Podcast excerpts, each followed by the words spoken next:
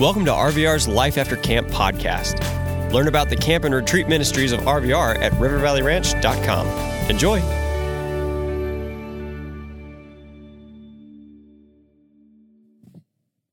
So, the past couple nights, we've been talking so much about being out of control.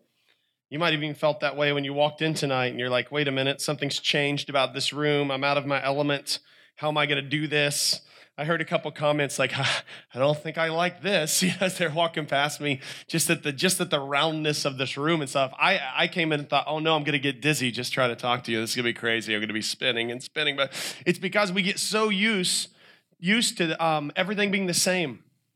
And then we get these little wake-up calls, these tiny little nudges in our life that remind us that we're not in charge, that remind us that we're not in control whether that's sickness or, or you get hurt or whatever that happens to be. It's just this subtle reminder that I, I, I don't have control over the situation. And then we talked about the cause of that.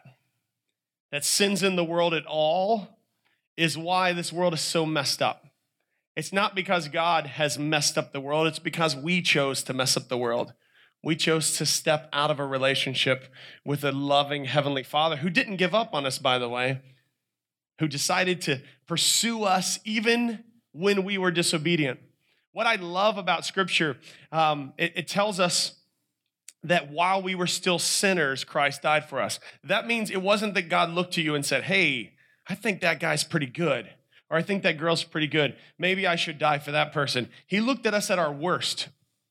When you think about your worst that nobody else knows about, those little hidden things, the stuff that's just in your mind that you think nobody else knows, the thoughts you've thought about somebody else, or maybe there's some really open things that people have seen. When we think about that kind of stuff, it can floor us because we're like, you know what? I'm, I'm glad nobody else knows that. Jesus knows those things and loves you anyway.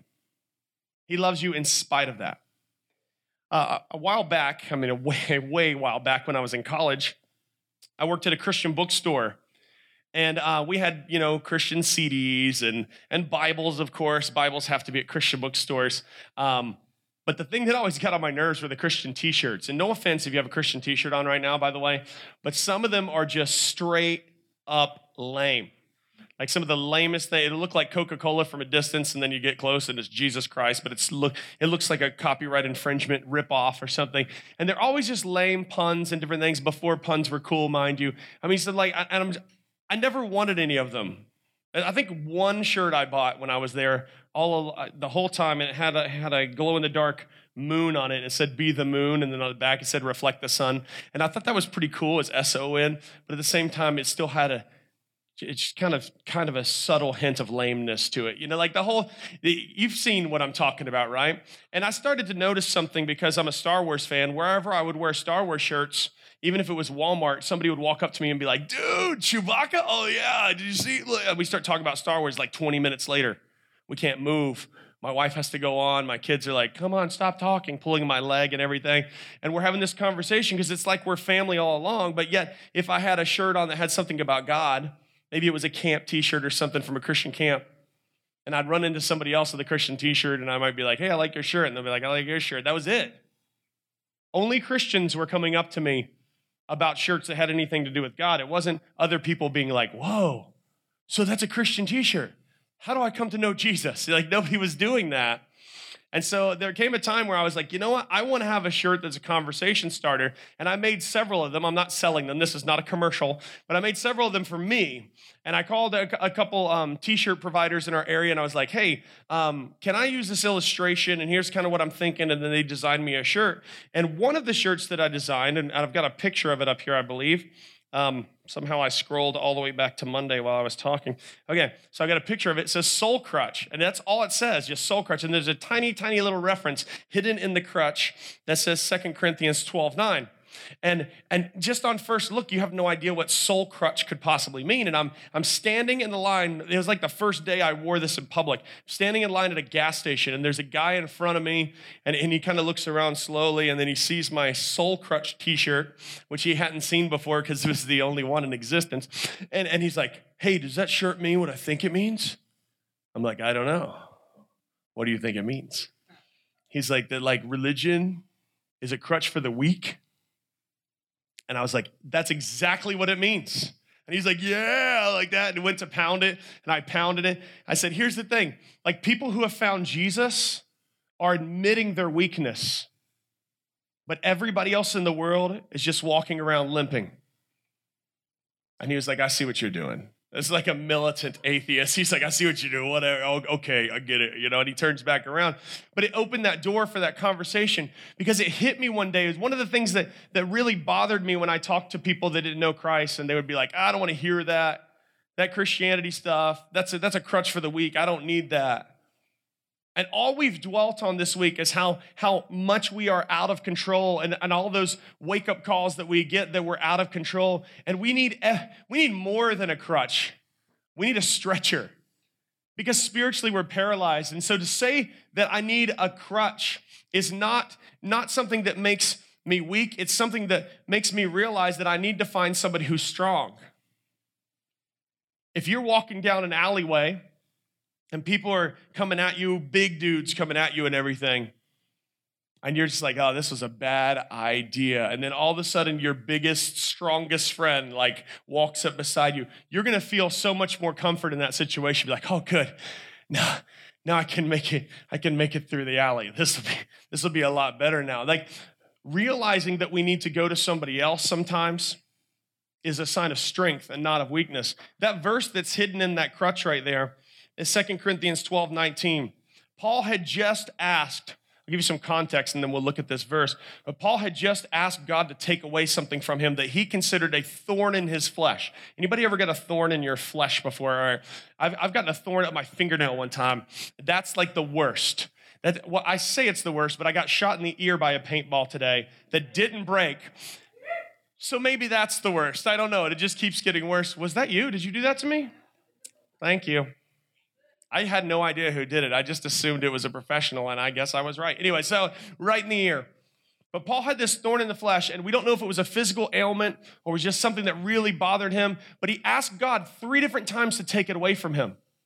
See, Paul thought he would be more effective if this thing was gone, whether he had a limp or he had bad vision. Some people think he had bad vision because at one point, one of his letters, he said, See what large letters I write to you. And he might have been emphasizing what he was saying, but it might have been because he just couldn't see the page. We don't know. But he thought he would be more effective if God would take this away from him, if he could be 100%. But if Paul was 100%, then Paul could take credit for everything he was doing. There's a reason why over and over again this theme runs through scripture where God uses somebody in their weakness and everybody gives credit to God and not credit to that person. There's a reason why a kid took down the giant instead of another really big, hulking, strong guy because God wanted everyone to know that He was the one doing this. There's a reason why in the Old Testament, in the book of Judges, there was a guy named Gideon who, with 300 people, took down an army, and God confused the army through a series of things. And everyone gave credit to God and not to Gideon because they knew, hey, it couldn't have been this guy. There's no way. This is unbelievable. There's a reason why Joshua walked around a city seven times with his people, and then they blew trumpets and she yelled and screamed, and the walls came down. Nobody could be like, Whoa, I've got to get me one of those sonic trumpets. You know, like they know it's not that, it's God.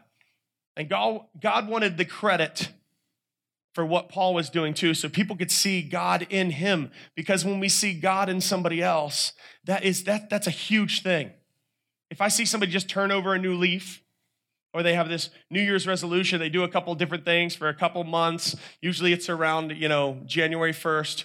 Planet Fitness fills up with new memberships. Everyone's going to lose that 10 pounds. By March, there's plenty of room and you can get on whatever treadmill you want because everybody's given up. I'm not talking about turning over a new leaf.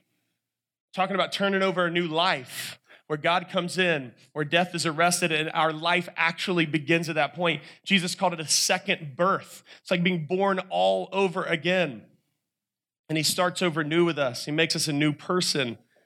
So here's his answer to Paul when he's like, Can you please take this? And he said, My grace, remember, grace is that gift that we don't deserve. My grace is sufficient or is enough for you. For my power is made perfect in weakness. My power is made perfect in weakness. We don't think about that. That's counterintuitive to the way we think. If you're watching the NFL draft and they draft some, some guy you've never heard of, and he actually doesn't even play football, he's a tennis star and everything, and they're just like, ah, we're just gonna mix things up. We've tried it with football players the past few years, and we haven't won a Super Bowl, so get the tennis guy. You're gonna be like, what is going on here? This is not the way we think. We look for strength, we wanna bring strong people around, and hear God saying, My power is made perfect in your weakness. So there are three reasons, and there's probably way more than three, but three reasons I came up with that show that we are weak as human beings. All right, the first one's gonna blow your mind. Don't show it yet. Blow your mind. If you write things down, you might wanna write this down. I thought about this one and thought about this one. This is the one I'm most proud of. The number one reason why we're weak is because we are. Let it sink in because we are. Because think about this human beings can get paper cuts. Paper. I'm not talking about knife cuts. I'm not talking about chainsaw slicing through your body. I'm talking about a paper cut, a little tiny paper cut. You don't see dogs getting paper cuts or bears getting paper cuts. You don't see that. You know, I got I lined up grass one time between my thumbs. A kid showed me how to do this. You ever done that and made the little sound? You know what I'm talking about? It's not exactly how it sounds, but I don't have the piece of grass there either. And I took a long blade of grass that was kind of really rigid, and as I put it through there and lined up my thumb, I cut my thumb on grass. I got a grass cut. You'll never see a dog get a grass cut. Your dog will use grass. The whole entire front yard is Charmin toilet paper, and he'll just scoot all around there, and he's not getting a grass cut. We're really weak. If a bear was to try to give you a high five and he missed your hand and hit you in the stomach, your intestines would just fall out. Like, I mean, we are extremely weak. You see any other creatures putting on sunblock? Look, I can't go out. I mean, the very thing that gives us vitamin D and that, that grows our crops and everything, we can't stay out in it for like super extended periods of time because it'll like it's killing us. Like what, what happened? Did you did you stick your arm in the fire? No, the sun did this to me from 93 million miles away. It's crazy. I mean, we are we are weak creatures.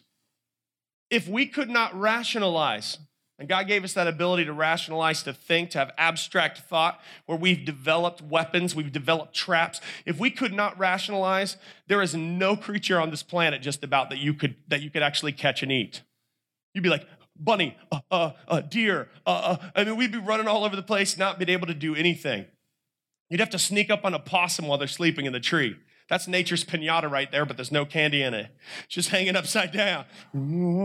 But I mean, if we couldn't rationalize, we wouldn't be able to do any of that stuff. It's the image of God on us because God is a rational being. God is a thinking being. He's given those, those same imprints on us so that we could do that. So this extremely weak being can only give the credit that we've that we've become the dominant species on the food chain who can do all this stuff. I mean, what other, I mean, uh, we're like, wow, a beaver made that dam. That's really cool. And we have skyscrapers and iPhones. You know, this is all because of God. It's His strength in us that He's making perfect, that He's done throughout humanity. So the first reason is because we are. The second reason is if we weren't, we would risk falling into the temptation of pride. We would take it for granted that it's just us who are achieving things and who are doing things. And God wants us to know that all of these things that are happening around us that show us that we're out of control are reminders that we're not the be all end all. And the third reason is because the strength of Christ's kingdom is built upon weakness. Now, that sounds weird. And if you've been to church before, you might think that might not even sound biblical. Why is the strength of Christ's kingdom is built upon weakness? Like, what does that even mean, Nate? Are you serious about that? God's kingdom is strong. Check this out Second Corinthians 13 4. For to be sure, he was talking about Jesus, was crucified in weakness, yet he lives by God's power. Likewise, we are weak in him, yet by God's power, we will live with him in our dealing with you. Jesus had all the strength, all the strength you could imagine to be able to speak the worlds into existence. The stars breathe them out, like we've been seeing on the videos in the morning. to do all that awesome stuff, and yet he emptied himself and became a human being. And he, he didn't use his God powers all over the place. There were times where he walked on water, times where he healed people, but just going through regular days, you didn't accidentally see Jesus, at, you know, just walk right across a puddle on top of it. You didn't see that. It wasn't unless he was doing something to show God's glory that he would enact that. And he did it always on faith. So Jesus wasn't like, look what I can do. I'm going to feed 5,000 people with some bread and fish. Whoop, whoop, whoop, whoop. He prays first and asks God to do it. And he uses, he uses God's power, he uses faith to model it for us. And in that weak form, where he could get hurt like you, where he could get sick like you, where he had people die, people walk out on him, people walked out on him a lot. He would he would say something and it was kind of a hard saying to hear and they would just abandon him be like i can't i can't deal with this anymore. He's asking too much. He's asking me to surrender everything. I've got to go. Over and over again people abandoned jesus. By the time jesus went to the cross his earthly dad his stepdad who raised him had already passed away. He dealt with that. He had seen people that he loves die he lived in a weak world and he lived in weakness and then he went to the cross for us. That's a huge thing that God was doing to allow us to allow us to be made new in him. The awesome thing about God, and we've been talking all week that he paid our price, he paid our price, and you might be thinking, "Okay, Nate, what do you mean by he paid our price? Who's who's requiring this price? Who am I in debt to?" We're in debt to God. You see, God made us perfect. And when we messed up, because of God's perfection, because of how perfect He is, He demands punishment for our sin. That's weird, isn't it? That God demands punishment, yet God's the one who paid for our punishment. That's a strange thing to think of, but that's because God is higher than us. He's not just 100% love, he's 100% justice and 100% love at the same time. And you might think, how can you be 100% of two different things? That's how awesome and higher God is than us. And his justice said, for Nate's sin, there has to be death. And his love said, if there has to be death, then I'll do it for him. So that his strength could be made perfect in my weakness and in your weakness. We come to a decision point. We have to do, when we hear about Jesus, we have to do something with what we've heard. You can choose to do nothing, but in doing nothing, you're doing something. You're making a decision. You're making a decision to say, you know what, I, am fine how I am. I, I've got this. But do you? Did I? Did I have this? I'm not in control. And I don't know, a week from now, a year from now, six months ago, before you even came here, there's reminders in our life that we just don't got this. I can't, I can't fix everything. I don't have a living grandparent anymore. All of them have passed away from diseases that I couldn't do anything about. Nothing. You want to feel weak? You'll feel weak when something like that happens. But Jesus came so that we could be strong in Him so that we could find our strength in him. David, the same guy who killed Goliath, when he was walking, he was writing this, this poem about God being like a shepherd. It was in Psalm 23. He said, Even when I walk through the valley of shadow of death, you're with me, your rod and your staff, they come for me. He didn't say, Thank you, God, for taking me around that valley. He said, God walks with us through those valleys. When we're really struggling, we've got somebody who sticks closer than a brother to us that stays right there. That's what God wants to do. He wants to take weakness and turn it into a strength. He wants us to be able to call on Him and to say, God, I'm weak. I'm admitting I'm weak. I can't do this on my own. I'm limping through life. And for Christ to come in and say, I've got this. I'll give my life for you. I've already done that. And if we don't accept what Jesus did on the cross, we make it of no effect for us. Because, like I said the very first night, without a choice, it's not real love.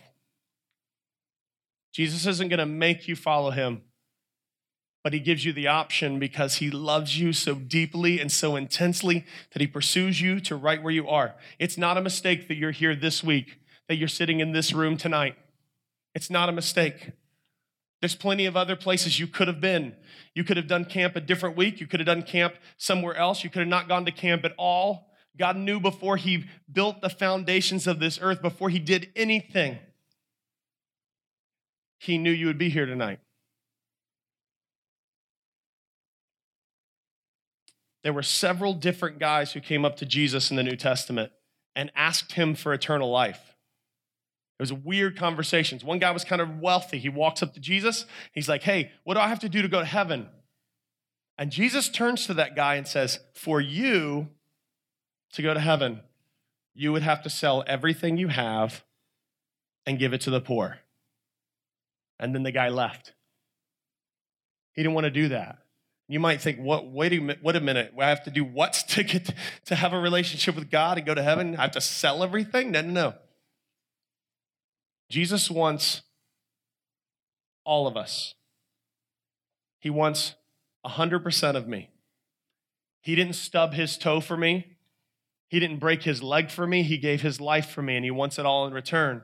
And he knew right to this guy's heart, this rich guy, he knew that that guy valued his money more than he valued Jesus.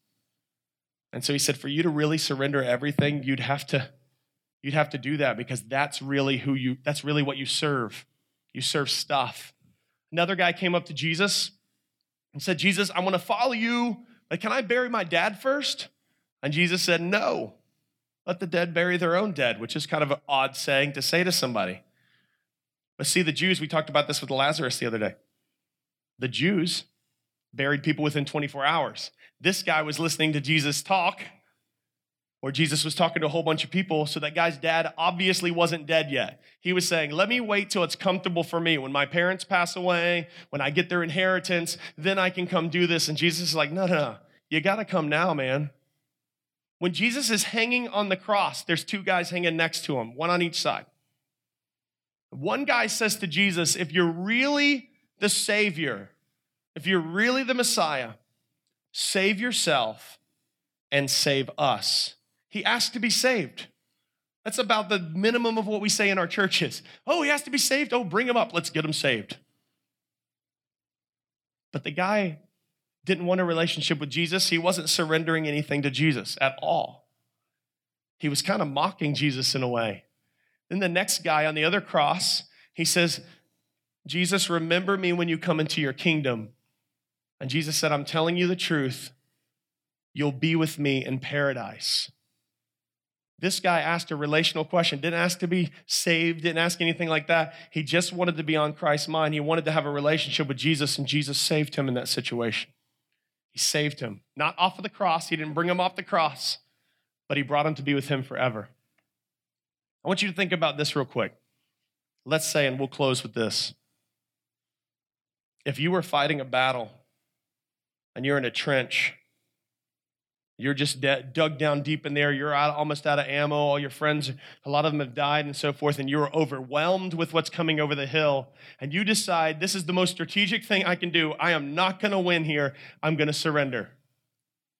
So you throw your arm up and you yell, I'm coming out. Don't shoot me.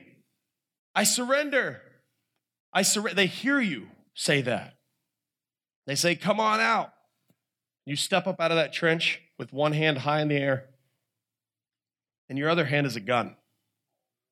What's going to happen to you? You're going to get shot. Because there's never been a time in the history of mankind where 50% surrender is considered surrender. There's never been a time in the history of mankind where 99% surrender is considered surrender. You can't say, I'm surrendering, I'm cooperating while you're still trying to pull away. It can't be done. Surrender, surrender. And what Christ calls us to do is admit our weakness and surrender it all to Him. Say, I can't do this on my own. I'm giving my life into your hands. I'm accepting what you did in place of my sin so that Jesus can say before the Father, now this one is innocent. All the crime have already been paid for. All the crimes have been paid for. I did it on the cross. Nothing sticks to this person anymore. They're completely and utterly free. To come to Jesus Christ, it's very simple. And I know a bracelet or something just exploded over here, but focus in just for a second. To come to Jesus Christ is very simple. There's nothing you can do to make yourself right with God. There's no amount that you can spray over it, like we talked last night, that can, that can overdo anything that you've already put there. If I had a bottle of water up here and I put just a little bit of arsenic in it, just a tablespoon, but I told you it's 95% spring water and tried to give it to you, and then I revealed to you that there's arsenic in it. You might not even know what arsenic is, but it doesn't sound good, does it? You'd probably refuse that bottle of water because it's going to hospitalize you and possibly kill you. It Doesn't matter that it's 95% spring water. Jesus didn't die for your Sunday mornings. He didn't die for you to read the Bible for five minutes a day. Jesus didn't die so that he so that you could be baptized sprinkled dunked poured whatever they happen to do in a church you might go through or so that you could go through a confirmation class. He didn't die for any of that stuff. He died for all of you. 100% of your life to step out and say i surrender all of it to you, God. I'm not holding something back. I'm not saying all of it but my Friday night, all of it but this one thing nobody knows about, all of it but what's on my computer at home, all of it but this, but everything. And when we give Jesus our sin, we give Jesus our life. So it's what it's always been. It's His grace and us believing Him putting our faith in His grace, grace through faith. We repent, we turn the other way, and we start that relationship. What's your name right here? Jack, come here a second. Here's what Jesus promises for us Jesus says, if you'll do that, I'm never going to leave you, and I'm never going to say I don't know you. So, Jack, I want you to turn around and start walking away from me for a second. All right, you can turn around. All right, so I'm right here still. This is what Jesus does for us. He starts a relationship that even when we're not following him like we should, he stays faithful to us. But it works a lot better if we're following him. He wants it all. All right, you can have a seat, Jack. Awesome. What we're going to do right now, I'm going to pray. Then we're going to open these doors right here. And I'm going to ask that you respect this moment because some people, God may be speaking directly to their heart right now. And you're thinking, you know what? I, I, I haven't done that. I need to do that. I would like to give Christ my life so that he could be, he could give me that. He's the one in control. Give him control of my life so his strength can be made perfect in my weakness. So, in just a moment, we're going to open those doors. I'm going to send you guys out just for a few minutes, probably about 10 minutes. We're going to go out here on the field. Now, right outside the door is pretty wet, but up here on the field, I just walked in a little while ago, it's pretty dry. I want you to have a seat somewhere in the grass, not sitting near anybody else. Leave about 10, maybe 15 feet between each person if we, if we have that much room to do that. And have a conversation with God for the first time. You might think, I'm not ready to do this. I don't want to do this. I, I've been trying to block this out all week. That's okay. Just sit there in silence. Think about something else. But maybe you want to have a conversation with God for the first time, or maybe you've had a lot of conversations with God, but you didn't understand how you could come to know Him you can right there, right in the silence of looking at God's creation, hand Jesus your sins and place your life in his hands, and he will make you new. If you confess your sins, he's faithful and just to forgive you those sins and to cleanse you from every wrong. He's not going to say, well, that one's too bad. None of them are too bad. He can take care of all of them. He's already done it on the cross. That's what God wants to do. I'm going to have our counselors walking around Maybe you're like, yeah, I, I want to do that. I don't really understand how. Just slip your hand up. And one of our counselors will come to you immediately. You might want a specific counselor. You can, you can say, when a counselor comes over, hey, can you go get so and so? But our counselors, this is what they've been praying for since you walked onto campus is that you would find an encounter with the living God and surrender your life to his will so that he can show you what he really created you for in the first place. After about 10 minutes, we're going to ring the bell. If you guys can silently kind of come back in here, we want to celebrate with anybody who makes a decision tonight. who makes a decision to follow Christ and turn everything over to Him. I want to celebrate with you because you'll never be the same. 15 years old at a camp, made this decision, and I've never been the same. God has revolutionized my life. I'm a completely different person than I was. And He can do the same for you. I'm going to pray and I'm going to ask that we just silently walk out of here, find somewhere to sit, have that conversation with God. And if you're ready and you're willing, turn it all over to Him.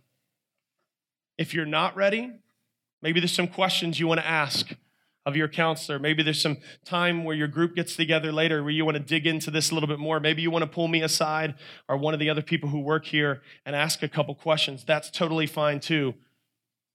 But if you're ready to turn it all over to Him, what an awesome time to do it. God, I thank you so much for these students. Lord, tonight I truly believe that you're calling some of them to you.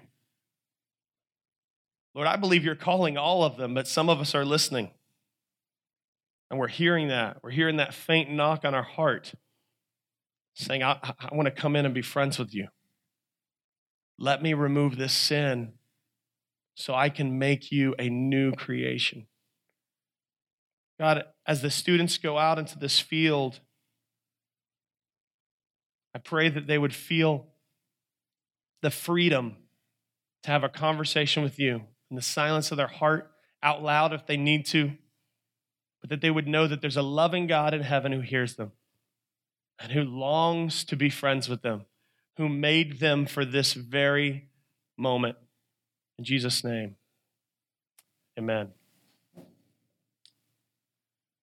If you made a decision to surrender everything to Jesus tonight, Bible tells us your name gets written in this awesome book called the Lamb's Book of Life. Jesus being that Lamb of God who gave his life for us it gets like added to it, which is so awesome because nobody can take that away. No one can come and just mark out your name and say, yeah, you're not one of his. No one can take you out of the Father's hand. That he's got it. That he loves you enough to keep you with him and to hold on to you as tight as he possibly can. I want to give you an opportunity. I know this isn't the same thing as the Lamb's Book of Life, but an opportunity to put your name down. If you gave your life to Jesus tonight, if you surrendered everything to Him, you handed your sins over to God, to place your name on one of these index cards. I've got some on this table here and some pens. I've got some pens and index cards on this music stand and on this, this one as well. And just take a couple minutes to do that in just a second. And the reason I'm asking you to do that is not so we can have, you know, oh, this many people did that or whatever. It's because I want to personally pray for you and have your name. You don't have to put your last name, but your your first name. You can put your last if you want. But so I can I can be able to pray for you over the next couple weeks because it's it, it, God starts making you new. And our enemy, we don't talk a lot about Satan because I don't like to even bring him up because he's so stupid compared to God. I don't like bringing him up. But he's got plans for you too, and they're not positive. And he doesn't want you to be effective for God. And so he's already got this idea of, of how he's going to derail you and how every time things go out of control, that you'll start to say, Oh, I guess God doesn't care about me. God's going to walk with you through that stuff because we still live in an out of control world. But what I'd like to do over the next couple weeks is be able to go through these cards and pray for you by name. That God would give you strength, that you would rely on Him that you would start to grow in your relationship with Him as you learn more and more about Him, that you would start reading through this love letter that He wrote us called the Bible and learning more and more about what God wants for you and how awesome His plans are for you and how much He deeply loves you. So, if you, I don't know, there could have been one person who did that out there tonight. There might be 20 of you. I have no idea. I've got enough cards here for however many people I think that may have done that, made that decision. If you made a decision tonight and you turned from your sins and you, you, you turned and gave your life to Jesus like I did at 15, like Taco did when he was in high school, like your, your leaders in here who have personal relationships with Jesus Christ too, that they've made that decision at some point, and now you've done that too, I'd like for you to get up. I'm not going to count or do anything weird like that, but you can just get up right now and come and just write your name on one of these cards so I can be praying for you over the next couple weeks if you made that decision tonight. For those of you guys and girls who are still struggling with this, I respect that.